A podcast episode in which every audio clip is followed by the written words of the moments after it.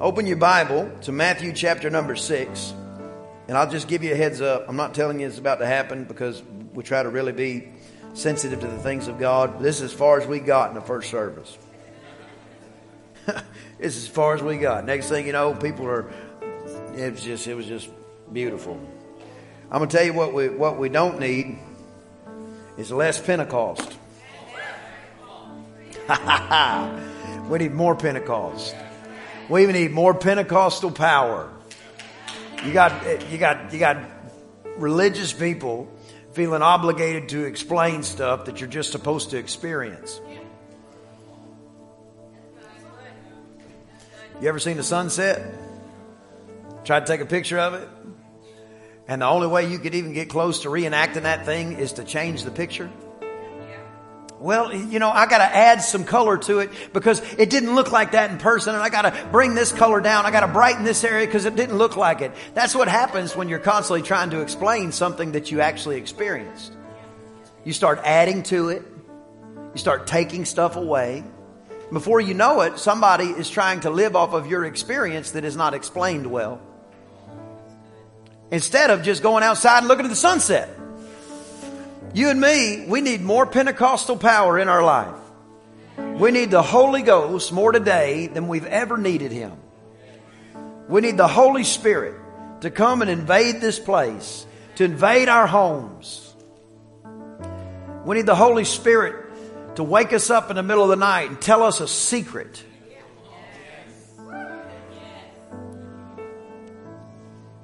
I don't know about you, but you might not believe in that. You have that right. Praise the Lord.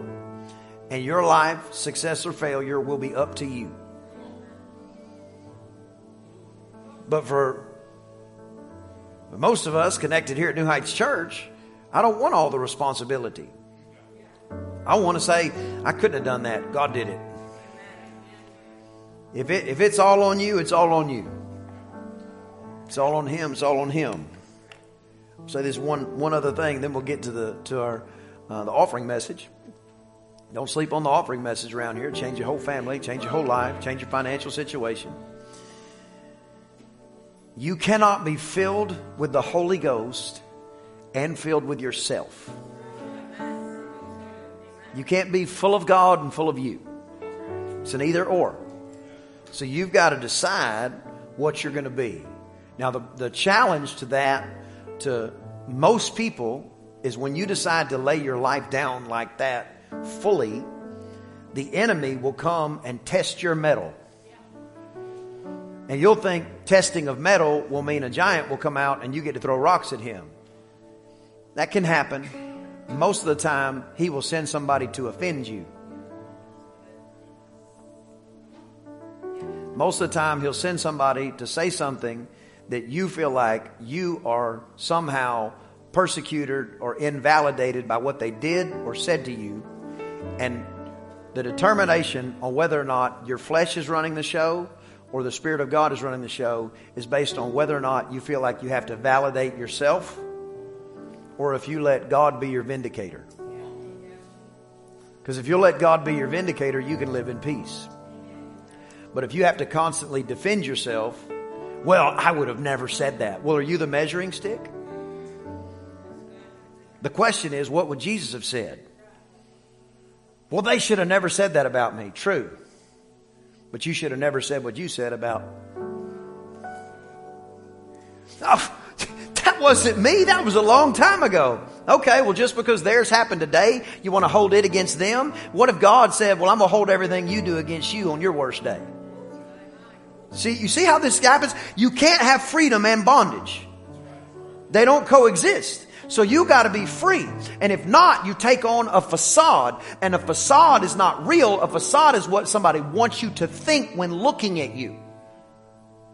When they're, when, when you're looking at them. A facade is not the structure. A facade is what you put on the outside of the structure that hides the fact that it's not real. That's what religion does. So religion constantly talks you into not being free by, by taking on a pharisaical mentality. Pharisaical, I'm taking that from the word Pharisee. Pharisee in the Bible, Pharisees and scribes, pretty much the only people that Jesus yelled at. Pretty much. That and people who talked about giving.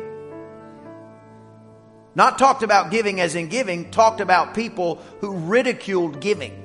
Those are the people that he immediately uh, condemned, immediately spoke against.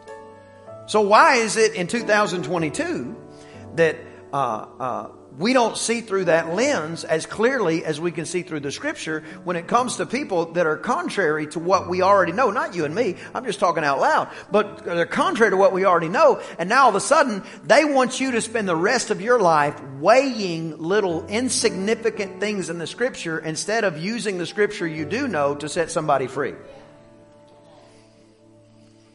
Can I tell you something? The enemy he almost celebrates your quiet time with God. Because when you're in your prayer closet, you're not witnessing to any, anybody outside of it.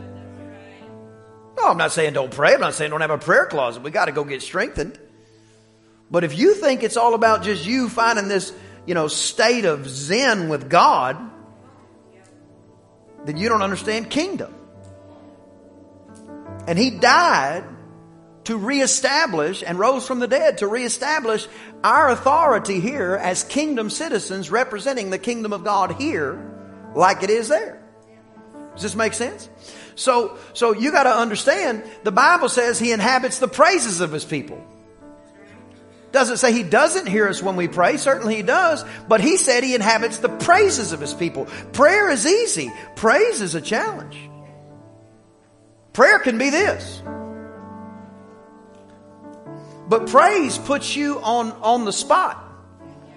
And your flesh starts going, you don't need to do all that. Well, what other king set you free? You don't, you don't need to do all that. But you go to a football game, take your shirt off even though you should have kept it on. Take a gallon and a half of, of your favorite team's paint honey, can you, can you write some letters on my chest? Hopefully she doesn't say what chest.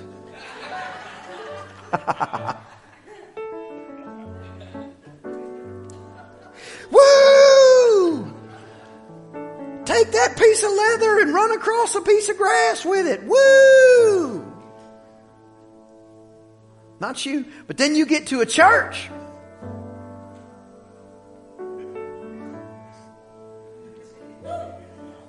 or or you act like it's a like it's a ride at at at Six Flags, and you're white knuckling the row in front of you.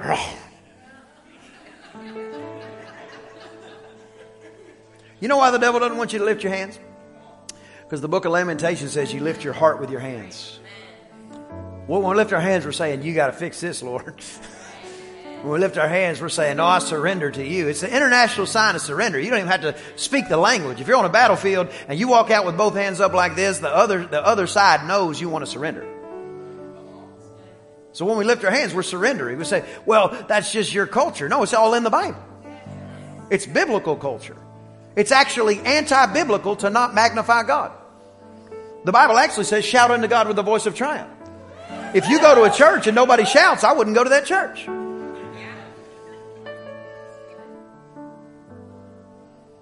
If you go to a church and nobody shouts, you know, all the time, I wouldn't go to that church. It, shout unto God with the voice of God. Like, like when did the, when did the ordinance of God become suggestions?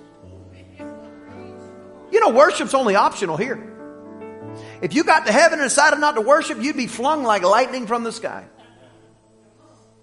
So for, for those of us who've decided that our flesh is not as important as our king, our little insecurity is not as important as our king. Well, you don't understand, preacher. I'm not from one of them kind of families. I'm not either. I was raised Methodist. This, this is what church looked like where I grew up.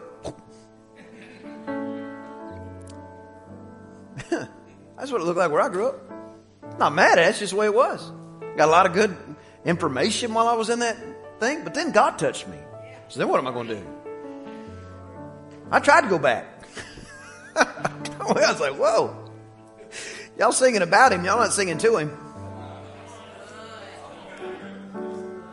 Y'all talking about him. Y'all not talking to him. No, I felt bad enough before I came in here. I don't need to feel worse. Can we get some man in a robe to come out and make me feel terrible again? Is that possible? Just make me feel horrible. Or better yet, make me feel safe when I'm lost as a goose in a snowstorm. We need God. We need, we need the Holy Spirit. We need the power of the resurrection. We need the manifestation of the power of God. We need some bad reports to get out of our life and to be replaced with some good reports. We need the blessing and favor of God to overtake us. We need our children to magnify God and not magnify the devil. We need our children turned up for God, not turned up for the world. We need a church that, that, that, that, that literally believes that anything is possible at any moment in time, period. Because if you don't believe anything's possible, you'd still be in Egypt. No, God can't do that. No, He can't do it for you because of your unbelief. That's why He can't do it for you. Because He's not going to overtake what He gave you, which is your authority. He doesn't go and take that back. So you're sitting there, it's not you, but you're stopping the hand of God with your unbelief. And so therefore you got to explain why it didn't work. No, it didn't work. You didn't work. Your faith didn't work. Well, I did believe. Exactly. You stopped believing. I believed for five years. Well, maybe it was going to take 40. Well, I don't know if I can hold on that long. Well, don't blame God because you quit. Well, for 10 years, the woman with issue of blood was 12. Well, 15 years I held on. The man at the gate called beautiful over 40 years. Well, you don't understand. My kid, Jairus' daughter, was 12. I'm telling you, you got to hold on. Come on, somebody just say, hold on. I feel a holding on anointing breaking out in this place. Somebody's just going to hold on. Somebody, somebody's talking the devil. Some, somebody's, somebody's talking the devil out of their life right now. They didn't even know it. You just, you just decided I'm going to hold on, and the devil's like, "What? No, no, no, no, no. I thought, I thought you were just about to quit. I was, but I changed my mind.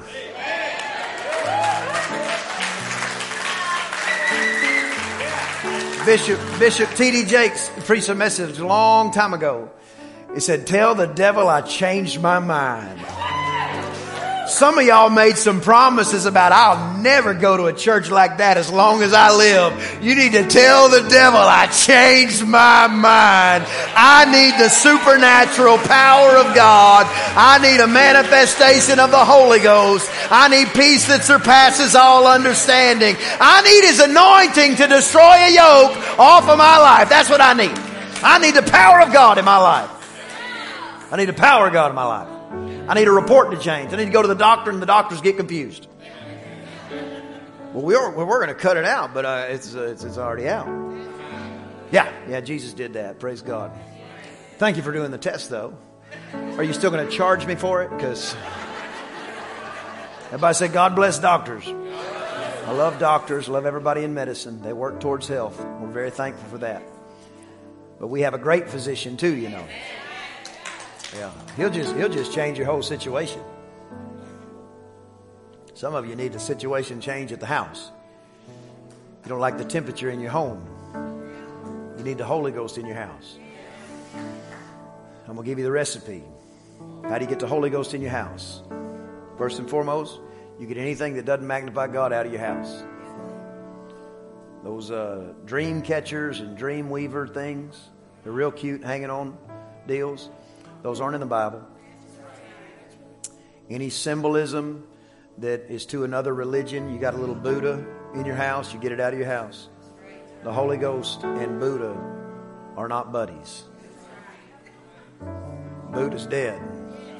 Jesus is alive.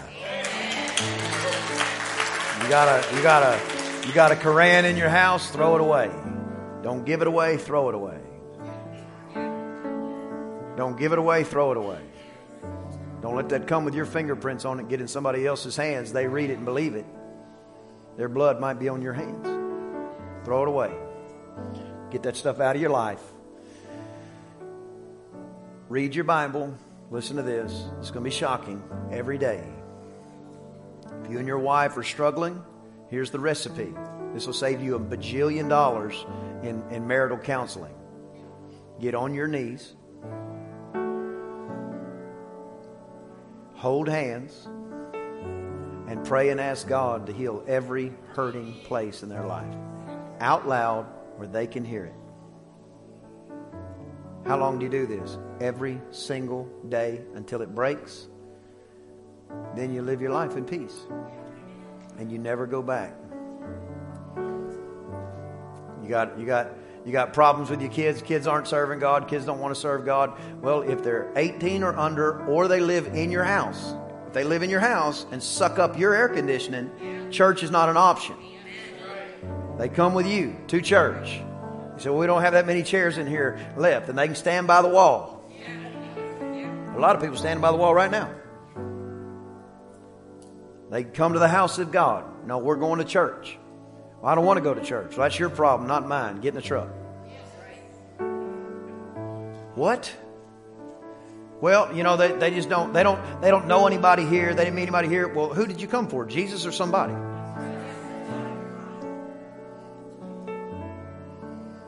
Well, you know, my kids, they're just, they're just a smart aleck. Well, first off, you got to be real clear. Are you a smart aleck? Did you plant it now you don't like the harvest? Because it may take some time to work that out if you planted it. But the first thing you got to do is get it out of your own life, you know. Nothing wrong with picking at a certain level and having fun, but if everything is just sarcasm and smart aleck, nobody can tell when you're when you're being serious. And then when you finally say something that hurts somebody's feelings, you go, "Oh, I was just joking." No, you weren't just joking. You were rude. And if your kids are doing that now, they don't know how to talk because you showed them a different way to talk. You just don't like it pointed at you. This is the scripture. Do unto others as you would have them do unto you. That's what he meant. Don't talk to somebody how you don't want to be talked to. That's the same with your kids. Well, I want my kids to know how smart I am. Dumbest thing you could have said. I don't want my kids to know how smart I am. I want my kids to know how smart they are. The whole world's going to try to convince them they're dumb. The, world, the whole world's going to try to convince them they're crazy. I don't need them to know how smart I am. I know how smart I am. I'm going to let that sit for a minute because I didn't misquote that. I'm aware of how smart I am. The same way that you can go and measure yourself on a wall, know how tall you are. If you keep talking yourself out of the things that God has given you to use, you won't use them. It'd be like an eight footer not slam dunking. Well, I just want to shoot threes. Well, listen, Shaq, you're not shooting threes, okay? You need to get down low, rebound, and pull the rim off the backboard. That's what you were built for. So if you know that about you, you're not wrong. You don't need you don't need to enunciate to your kids how much smarter you are than them. You're probably not, by the way. You probably have just lived long enough to have more data in you. So you never make your kid feel dumb for not knowing something. Because if they don't know, it's probably time based.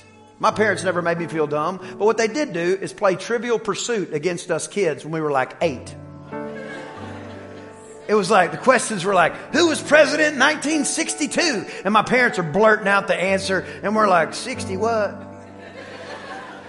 It wasn't that we weren't intelligent children, it's we didn't have the data. They had lived longer to have the data. You dads got to be real careful. When you're telling them go get the half inch wrench and they bring you a 9 16ths, that's not time for ridicule. When you say go get me the crescent wrench, you don't look at them go, dummy, that's not a crescent wrench. How could they know unless you told them? How could they know? When's the last time you opened the toolbox and let's go over all the tools? This is this, this is this, this is How else would they know? You're just waiting on them to be wrong so you can tell them how right you are.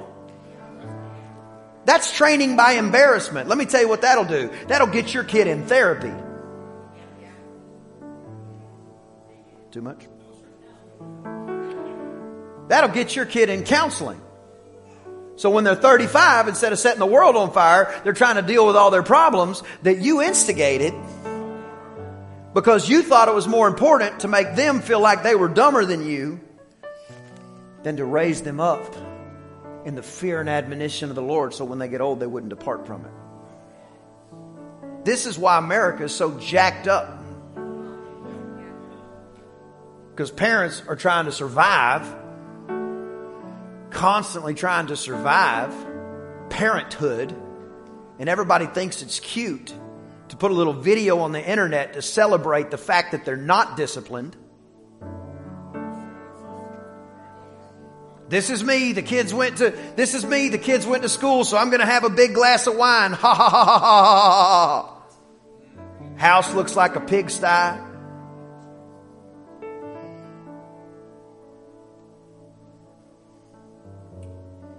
This is what's wrong with America. You got, you got dads that, you know, hide behind work as the excuse to not be a good dad.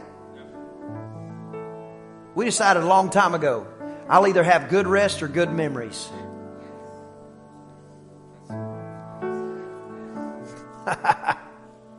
my kids, they might, my kids might say they were around too much. my kids might say they were too involved, but none of my children will ever say that Brian and Crystal, our parents, didn't love us and didn't care. I promise you before God, they won't say that. It cost me hundreds of thousands of dollars. Doesn't have to. You can do it for free. But we like spending money on them. That's what's wrong with America right now. Is you got parent, you got children raising parents. Decided it was cute, and somehow they missed out on their life by raising another life. No, that's foolishness. That's foolishness. That's satanic in its origin. I missed out on my life raising this life. The devil is a liar. There's not a greater calling than raising a life and teaching them about teaching them about the Lord, having them in the presence of God, having them in the house of God, teaching them what they need to know to succeed. Well, the school never taught them how to balance a checkbook. Why didn't you? Well, you know, they were at school and this happened and that happened and that happened. Take them out of school. I don't have the money. Eat macaroni. I thought we were just praying to send them to school. We were. But if your kid doesn't need to be in school, then you need to be home raising your kid. Well, how do you know when you know? like it's harder to stop hearing God than it is to hear God, honestly. Until you get to a place of where you're a re- uh, reprobate. Nobody in here is that. This is what's wrong with society is we want to shell off all our responsibility you know what I'd like to see more of? Instead of seeing your picture from six years ago on the internet when you're on a beach or when you're in the mountains, I'd like to just see a bunch of pictures of here's my family eating dinner again at home at the table. Everybody's sitting here and we just got done praying. I don't have time for that. Make time. Well, I don't get home till 8. Eat at 8:30. Well, that's too late for a kid to eat. Who said that? Who told you that? Why can't they have a snack and eat with you? You think it'd be more valuable for them to eat alone than to eat with their daddy? Eat with their mama? One of the things, Crystal, Crystal's best mother I've ever seen, and I mean that. But anytime I had to come home late, not every time, but plenty of times, I just said, Baby, I'm going to go wake the kids up. She'd say, Praise the Lord. I just go wake them up. What are y'all doing? What have y'all been doing? Oh, Dad, we're tired. Well, get up. Praise God. Get up. My God, we're going to watch TV, going to eat some ice cream, going to do something. I love you. Get up. I hadn't seen you in like an hour. And I miss your face. I go to leave the house. I'm not, try, I'm not trying to talk about me. I'm just trying to give you an example of how this really can be. I can't get out of the house without four hugs. I love you, Daddy. I love you, Daddy. I love you, Daddy. I love you, Daddy. I come home, half of them, if they hear me drive up, they meet me in the driveway. Hey, daddy, how you doing? I love you. You know how that happened? It didn't happen by saying, go meet your daddy. It happened because their daddy woke them up when they were four. Come on, get up. I've been missing you so much. Oh my goodness, great. What do you want to do? Well, I want to go back to sleep, Dad. But we're not doing that. Praise God. Let's go do something else.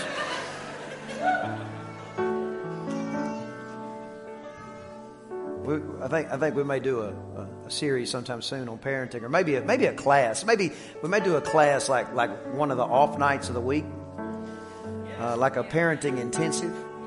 I get, I get so, I get so, um, it honestly hurts my heart when, when I, when I see parents so overwhelmed, you know, at, at a store or at a restaurant or whatever. Because, you know, kids, they, they need that structure and they're not going to hate you for it. They'll actually have a lot more peace in their life because of it. Let me give you one example. Have we received the offering yet? I'll give you one. It's 12 o'clock. We just been talking this whole time, Jake? That's... Who in here has ever been out to eat? Who in, who in here, if you're married, you, you've been out to eat with your spouse? When you did that, and you looked at your wife, and you left the driveway, and you asked the question, Where do you want to eat?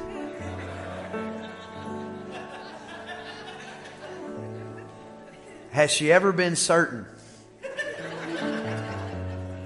Oh, don't don't don't blame her. The only reason you asked her is because you have no idea what you want. Matter of fact, you got an idea what you want. So if she ever does say what she wants, you're going to be like, "Oh, that sounds good. What do you think about this?" So you don't even know what you want to eat. And you're 21. Think of how stressful that is when a little kid's tired and upset. And a parent just keeps going, What do you want? What do you want? What do you want? What do you want? What do you want? What do you want? What do you want? What do you want to eat? It's dinner time. You should have decided. You should have already fixed it or had a plan for it. And say, well, that's like a throwback in time. Yeah, all the way 2,000 years ago to how it was done back then. I'm not going back to the 60s, I'm going back to the Jesus time. Should, what, what do you want to eat? What do you want? Oh? They, they don't know. And if they do know, it's ice cream, macaroni, or chicken nuggets. And sometimes, you know, sometimes that's a good meal, baby. That's some ice cream, chicken nuggets, and mac and cheese. Sometimes that's a good meal. So, so a lot of times parents are feeding into their children's frustrations because the child is not. There, there's studies out there that talk about the frontal part of your brain is not even connected till you're in your 20s. So, so parents are putting, the, you know, it's out of love most of the time or, or laziness. It's either love or laziness or a mixture of both, where a parent is like, What do you want, baby? What do you want, baby? What do you want, baby? What do you want, baby? I can tell you what that parent, what that kid could say if it, if it, if it could, if it kind of could get to understanding. It would say, I, I want you to know what I need. You've been here longer than me. I don't know how the stove works. I don't know what's in the pantry. I don't even know how to buy dinner. I want you to know what I need. I'm stressed out because you're putting 9,000 options on me a day. A lot of times it's out of love. That's what happens. And then the baby's sitting there just, soon as they realize that, that, that options are always available, now if you hand them asparagus, they're not doing it. Now, some kids do that, you know, and shoot, I would do that. You put asparagus in my face too much. but it's bedtime. Ah, I don't want to go to bed.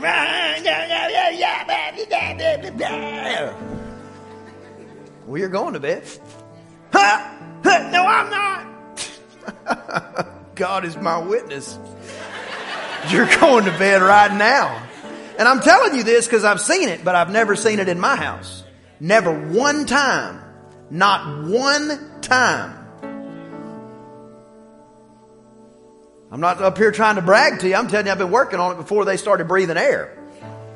Crystal and I didn't come to this thing haphazardly. We say go to bed. Three kids get up, start passing out the hugs. Praise the Lord. I'm not saying they're not smart because that's also about the time they're like, boy, I'm thirsty.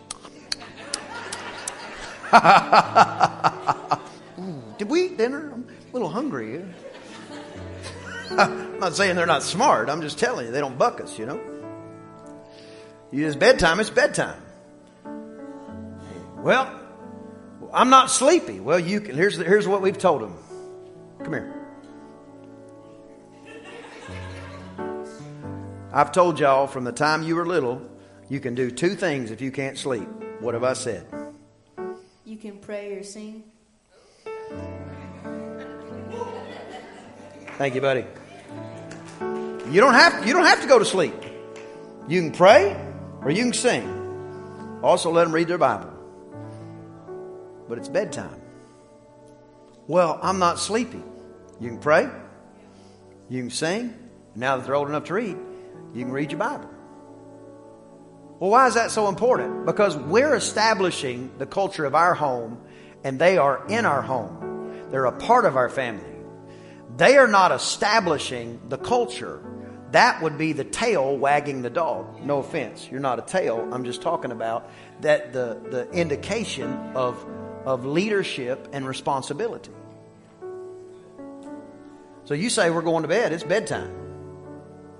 Period. We should, we should, we should have a, we should have a, a parenting inten- uh, intensive on, on thou shalt go to bed. I've had I've had people ask me people who you know get so sick of it they'll ask, uh, but then then also you know people are just get to their wits end. But most people don't ask because they they either don't they, they're embarrassed that they're that it's not working well, or B they think that's how it is everywhere. It's not like that everywhere. There is a better way. There's always a better way. There's always improvement available. You say, well, you know, they're just kids. And listen, whatever they do in front of you, you multiply it times a hundred when you can't see them.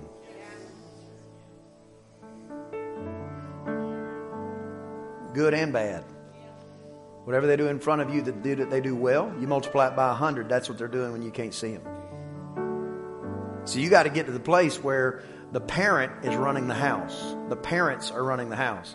And if, if this is all brand new to you and, and you got to you know there's some change that you that you really know that needs to be made in your household understand you need to give them some grace in the process of change because if you have not established culture if you have not established your expectations you have nothing you can expect from them so you can't just walk in and go okay preacher said it here's what's going to happen bedtime and they're, and, you know, for, for the first six years of their life, they've been saying, oh, I want to go to bed. Wah, wah, wah, wah, wah. And you've just been dealing with it. You go curl up on the bed beside them. You go curl up in the floor beside them. There's always a place for that. At time. But if that's every night, they're running you. I'm going to preach and I'm going to teach, and I'll be honest with you. I know the Bible well enough that I don't even have to have encouragement. But if you want this to settle in deep on the inside of you, you've got to get past the, well, that's not how we do it here. You've got to decide if you're wanting to do it that way and it's not the best way, then no offense to you, and I'm talking to anybody online mainly, then shame on you for not wanting the best for your kids and just wanting to survive with your kids. I don't want to survive. I want to thrive. I'm raising up generals.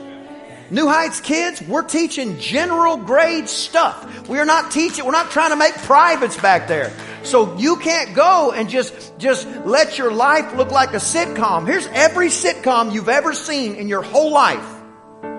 The guy is an idiot, lies to the wife, jokes about it with his neighbor, the wife is the smartest person on the planet just dealing with the idiot that constantly rolls her eyes every time he says something dumb. The kids pit the parents against each other. The mother begins to talk to the kids about, well, you know, he's just your daddy and we really got to help him out. And before you know it, it's nothing but dishonor in every single direction.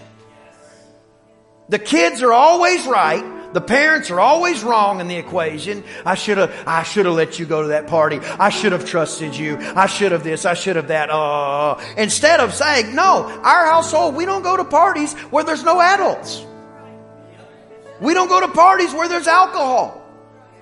You're four.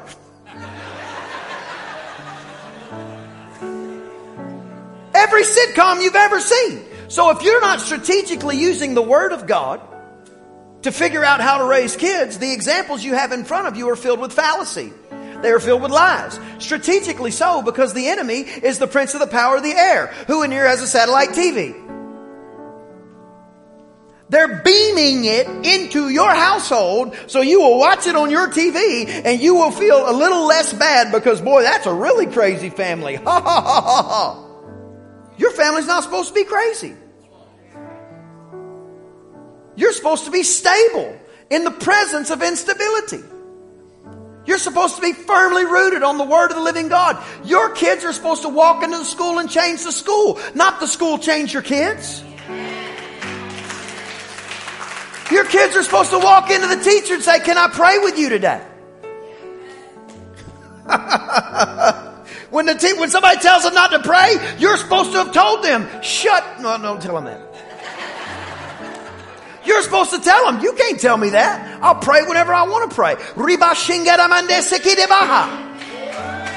Well, that'll get them thrown out of school. Maybe they need to get thrown out of school for praying in tongues. Wouldn't that be a badge? Did you get kicked out of school? What'd you do? Yeah, threw a spitball on the chalkboard. Or no, I was just praying all the time. I was witnessing everybody and they wouldn't let me stay.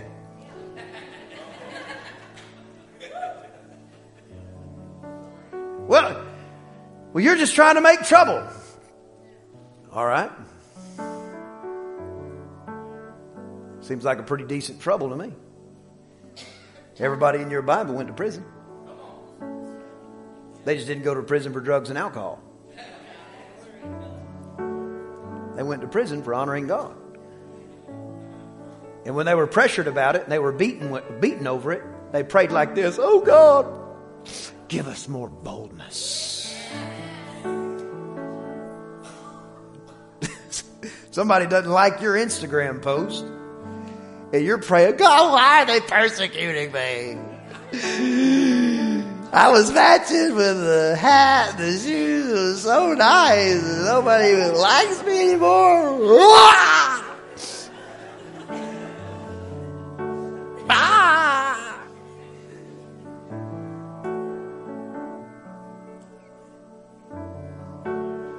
The Bible says you're persecuted for my sake, for righteousness' sake.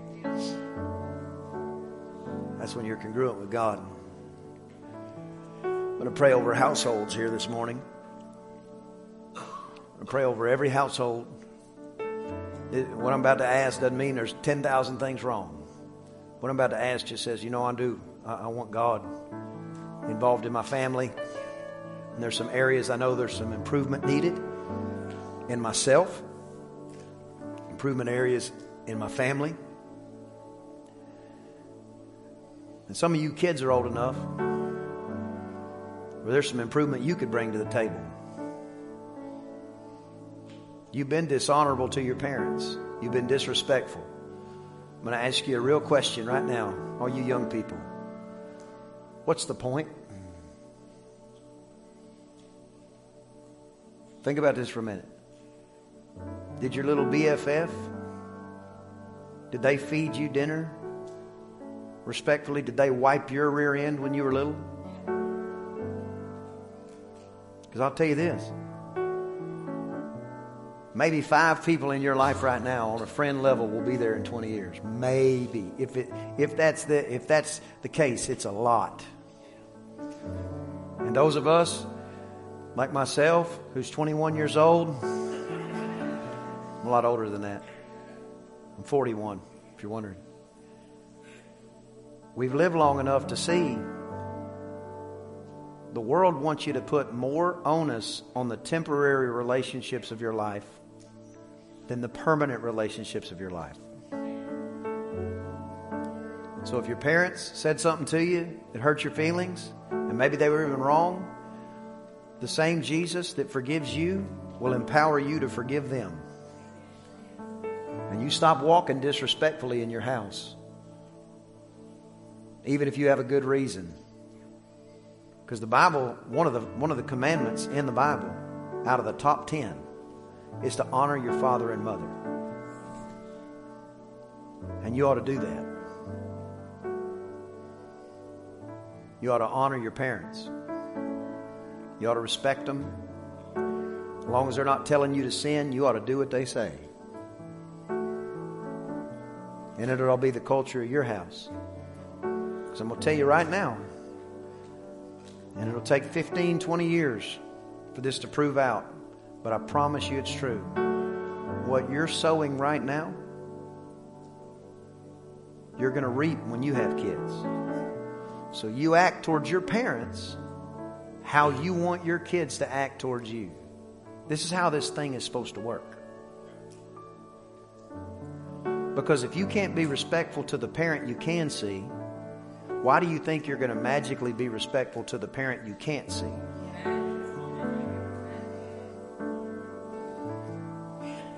Back to you, moms and dads, for a minute. If you're giving them instructions and then not, not making them see how critical it is to follow them, how will they be able to follow the instructions of the parent they cannot see? This is how it's supposed to work. See, our Father was supposed to connect us to God, not to create a bitterness because, because we weren't a good father to our children. It's supposed to connect us to God. It's supposed to breed an intimacy. Does this make sense? Let's bow our head and close our eyes just for a minute. Maybe you're here today and that's you. You're saying, Preacher, I, my household, we're right here at the first day of school, first week of school, semester's about to start. And I need you to, I need the Lord to move in my family. I got some challenges.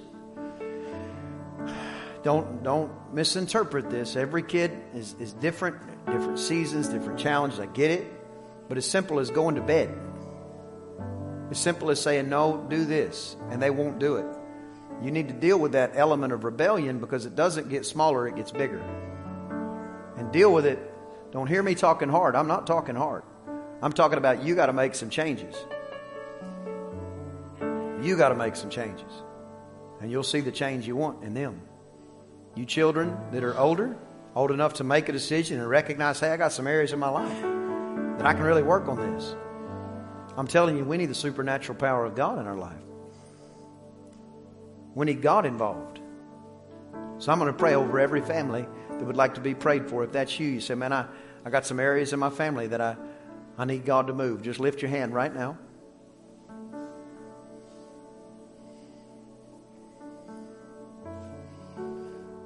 You can put them down. It's almost every hand in the room, so let's just stand to our feet.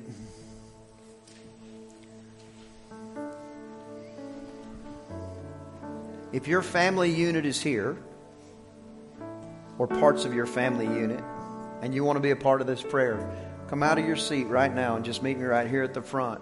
And we're going to pray as families. Try to stay together as a family if you can. Say, well, I've never done that at church before. Well, to get something you never had, sometimes you got to do something you never done.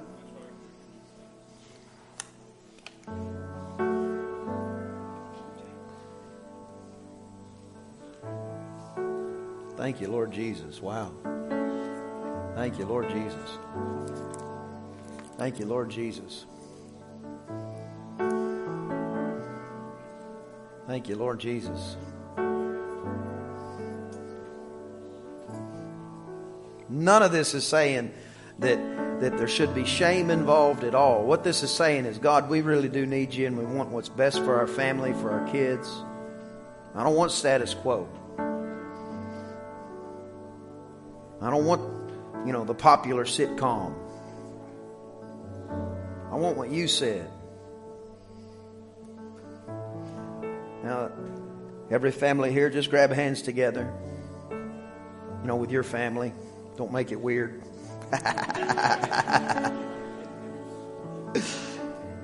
Let's pray. Lord, you're so faithful. You're so faithful. For every family represented here, I'm asking for a new bond of unity. I'm asking for a, an equipping. Lord, would you let love be our mantle? Would you let love be our banner? Would you let peace and joy be our hope and our strength? For every household, I, I speak laughter at the kitchen table and the dinner table in the name of the Lord Jesus Christ. I speak not in a not in an austere negative connotation, but I speak obedience over our children. That they would honor their mother and father. They would hear the voice of their parents in their life. That they would be a part, Lord God, of a, of a constant of a constant calibration and recalibration of the culture in our household. That we would never get too familiar with ugliness, rudeness, and bitterness that it becomes our culture, but rather when it shows its head, that we would in love deal with it and each personally commit to be a part of a solution, of the solution that brings about a house filled with kindness and joy and peace and love and hope and strength and virtue. Now, Holy Spirit, the beautiful promise, the beautiful promise of the Father. We're asking, Lord God, that you would send your Holy Ghost to our homes, that the Holy Spirit would so permeate and saturate our households that joy would become the standard.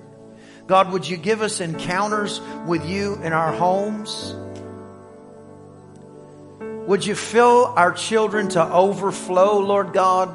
Would you give us the boldness to read our Bible out loud with our children? Would you give us the boldness to talk to our kids about how beautiful you are? Would, would you give our children the strength to share when you've whispered something to them in the midnight hour? Lord, would you let your Holy Spirit just come and wash us one more time in your grace and your peace? We don't want a house of chaos and great pictures. Lord, we want a house of peace and of love. Let our homes be filled with your presence, the fragrance of who you are. Now keep praying, church. We're going to go just another moment longer in prayer. Now I lift up every mother in the name of Jesus. We lift up every mother in the name of Jesus. And I ask in Jesus' name for a better relationship with each one of their children. I'm asking in the name of Jesus for peace that surpasses all understanding. Lord, you said we can cast our cares on you and that you care for us. So Father, would you remind every mother in the house and every mother tuned into this video that they can cast their cares on you. Do not be overwhelmed, says God. Let the overwhelming one overwhelm you. Let him bring beautiful peace into your life. Now, for every child, I thank you in the name of Jesus, no matter the age. I thank you for a fresh commitment to honor their father, their father and their mother. I thank you for it in the name of the Lord Jesus Christ. Last thing I'll bring to you, God, every father, every man, I'm asking you to strengthen them. Lord, make every man hard where they ought to be hard and gentle and kind where they ought to be gentle and kind. Lord, the nature that's in us that makes us want to run out to the battle and fight Philistines, let us never use that nature against our family, but for our family. I'm not asking you for tame men. I'm asking you for disciplined men. I'm not asking you, Lord God, for limp wristed, soft men that don't know what it means to run out to the battle. I'm asking you, Lord God, that men would not see their family as what they are in battle against, but rather what they are in battle for. Give us the anointing to do it. Young David was out there tending sheep and then the anointing got on him. And he couldn't stand the giant railing against Israel or his family. I thank you, Lord God, for this anointing on every family. Let it flow through the aisles of this church, the parking lot, and all the way to every household connected. Let our neighborhoods come to us and say, How is it that your kids are so full of joy? Give us the words to decree and declare that's the presence of the Lord.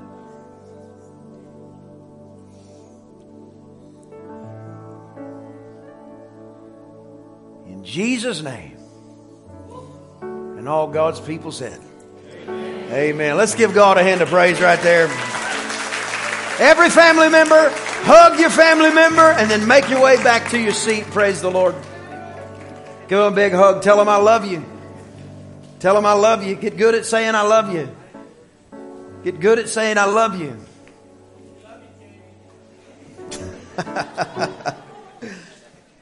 Get good at saying I love you. Get good at saying I'm sorry if you need to say I'm sorry. Get good at repenting. I'm a world class repenter. You can ask my wife. We, we race. Anytime that there's ever been a disagreement, we've had about four in 20 years, almost 20 years. And every disagreement was usually about, you know, uh, is chocolate cake better or vanilla cake? Praise the Lord. But anytime we ever have any kind of disagreement, it's a race to see who can apologize first. And it's hard to beat her, but I try. Hard to beat her at apologizing, but I try. Absolutely. You say amen to that. Well, we had a time in the Lord this morning. Open your Bible. No, I'm just kidding. Some of you are ready to try that bedtime thing out. Here I go. Bedtime, bedtime, bedtime, bedtime. Praise the Lord. Come on, let's worship God with our giving before we leave, though. You know, the Bible says that, that seek the kingdom first, and all these things will be added unto you. When we tithe and offer, God opens the windows of heaven over our life. He really does. The beautiful thing about tithing and offering, too, is it testifies to your children that you believe what you say. Exodus chapter 13 talks about when you bring your first uh, born lamb, in other words, your tithe, your first fruit, to the house of God, that time it would have been straight to the priest. When you do that, your children will ask you about it one day. You say, Dad, why do we keep taking these lambs to the preacher? You say, Well, the reason we're doing that is because it wasn't always the way you're living. See, we used to be in bondage. But God, through His mighty right hand, has set us completely free. And so we stay in covenant with our God. It's a part of our worship. Somebody say covenant. We don't talk about covenant much anymore in today's society, but it's a way when you're born again, you're in covenant with God, your soul is saved, but your finances are not necessarily in covenant with God. The way you get your finances in covenant with God and you get God working in your finances is to tithe and offer to the church where you are fed. So when you do that, God literally will rebuke the devil off of your life. Sometimes it looks like you know he'll find you'll find something that was uh, what's the word eating your finances that you didn't know about, and the Lord will just show it to you. Sometimes he'll just he'll just bless you. You know the favor of God's better than money. I know Disney's got all kind of problems now, but years ago we went to Disney and uh, we did like a I think it was like a eight or ten thousand dollar private tour it's pretty cool. You just walk by all the lines and go to the front. And everybody's looking at you like, what is going on? And I just look back at them and say, favor of God. That's what's going on. So anyway, uh, we did it. And then, you know, we went to a restaurant and had a, you know, seven, eight hundred dollar meal at a restaurant. He said, well, why would you eat seven, eight hundred dollars worth of stuff? Well, you don't know how many people were there. If it was 70 people, it's a pretty good deal. It wasn't. it was two of us. No. We just had a great meal, great time. Everything was wonderful. Uh, the, the, the Beauty and the Beast walked in and did the whole thing. It was, it was a great meal. We had a great time. Well, I'm a kind of person, I like to pay my bills. And I'm always checking, make sure they're paid. And I looked, and uh, my credit card hadn't been run for that deal. So I called the mouse. I said, Hey, Mick. I said, Look, I said, I owe you guys like ten, eleven thousand dollars. I signed the thing. I said, Y'all hadn't drafted it yet. I said, Oh, Mr. Hallam. Just Mr. Hallam. I said, Yeah, we heard about you. That's what they said. So enjoyed your family. And we just want to say thank you for coming. We've waived the entire day. You owe nothing.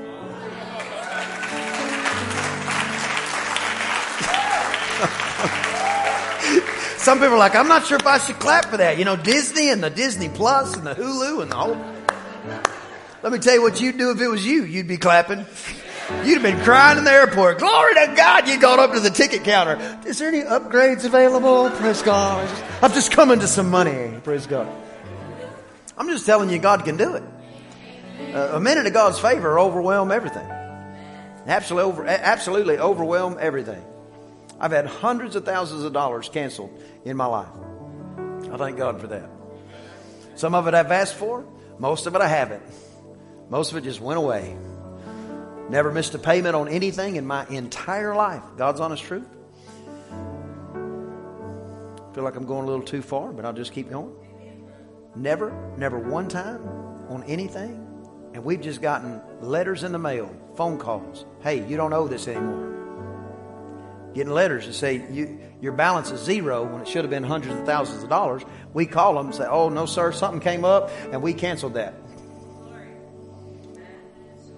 You know, you know why? Because Crystal and I are committed to the house of God and to the things of God. So God knows if I have it, what I'm going to do with it. So if the devourer's getting too much of it, God will rebuke the devourer so he can get it where he needs it to be. Because we're players in the process. I'm not the process, I'm a player in the process. Does that make sense? All right, you can make your checks out to NHC. If you're like Crystal and me, we give online at newheightschurch.info. But let's pray over our giving. Father, we give today because we love you. We love souls. We love the things of God, the hand of God, the word of God. We dearly and sincerely love the house of God. I speak and declare the blessing and favor of God over every person that tithes, offers, and partners with this great ministry. In Jesus' name. And all God's people said, Amen. Amen. Ushers receive the giving of this great church. Just want to also continue to encourage you if you hadn't signed up for our Foundations of Faith, man, you got to get in that class. It is a life changer for sure. We've got people all over the country now asking for it. Other churches are using it. Saying, I had one pastor call me this week he said it's, the, it's probably the greatest doctrinal uh, uh, class he's ever seen. I said, Thank you, in the name of Jesus. I hope it blesses you. But you can get signed up for that, and it'll really, it'll really do good for you. Also, I'll say this maybe you're here and you've never joined our church, but you know this is home. Maybe you've been coming for a while, or weeks, or even months, and you've never made the commitment to join New Heights Church. And by joining New Heights Church, you're just saying, hey, I want to help love people and point them to Christ. That's what I want to do. We're not going to embarrass you or put a microphone in your hair. I'm not in your hand. I'm not even going to call you to the front. But we do want to celebrate that decision if that's you and you want to make New Heights your home. Matter of fact, we're going to dismiss in a second. Let's go ahead and stand up. If you're here and you say, man, it, it could even be your first time here, but you know, hey, I've made it home.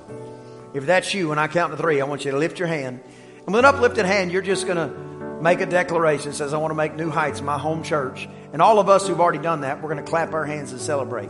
If you want to make New Heights your home church today, when I count to three, lift that hand. One, two, three. Lift your hand, tall and bold. Congratulations, congratulations, congratulations, congratulations, congratulations, congratulations, congratulations. Praise the Lord. Anybody else? Right here, praise God. Congratulations. Make sure and keep those hands up. Ushers, please hand out. We have a gift for you to celebrate your first time or to celebrate your uh, joining the church. Uh, the ushers will come down the aisles and hand that out. In there is going to be all kind of uh, New Heights swag, a sticker for your car if you want to put it on there, and then a really cool key ring that's only available by joining the church. So you can't even get that any other way at this point. We may make them available another time, but they're really cool. Uh, but then also you'll find a new members card in there Please fill that out before you leave campus and drop it off in the at the blue desk in the lobby. Can we have another hand clap for everybody joining today? That's beautiful. Praise God. All right, I'm going to pray a blessing on you. We'll be dismissed. Father, bless your people coming in and going out in the city and the field this day and every day. In Jesus' name. If you got one more praise locked up in you, turn it loose. God bless you. We'll see you later.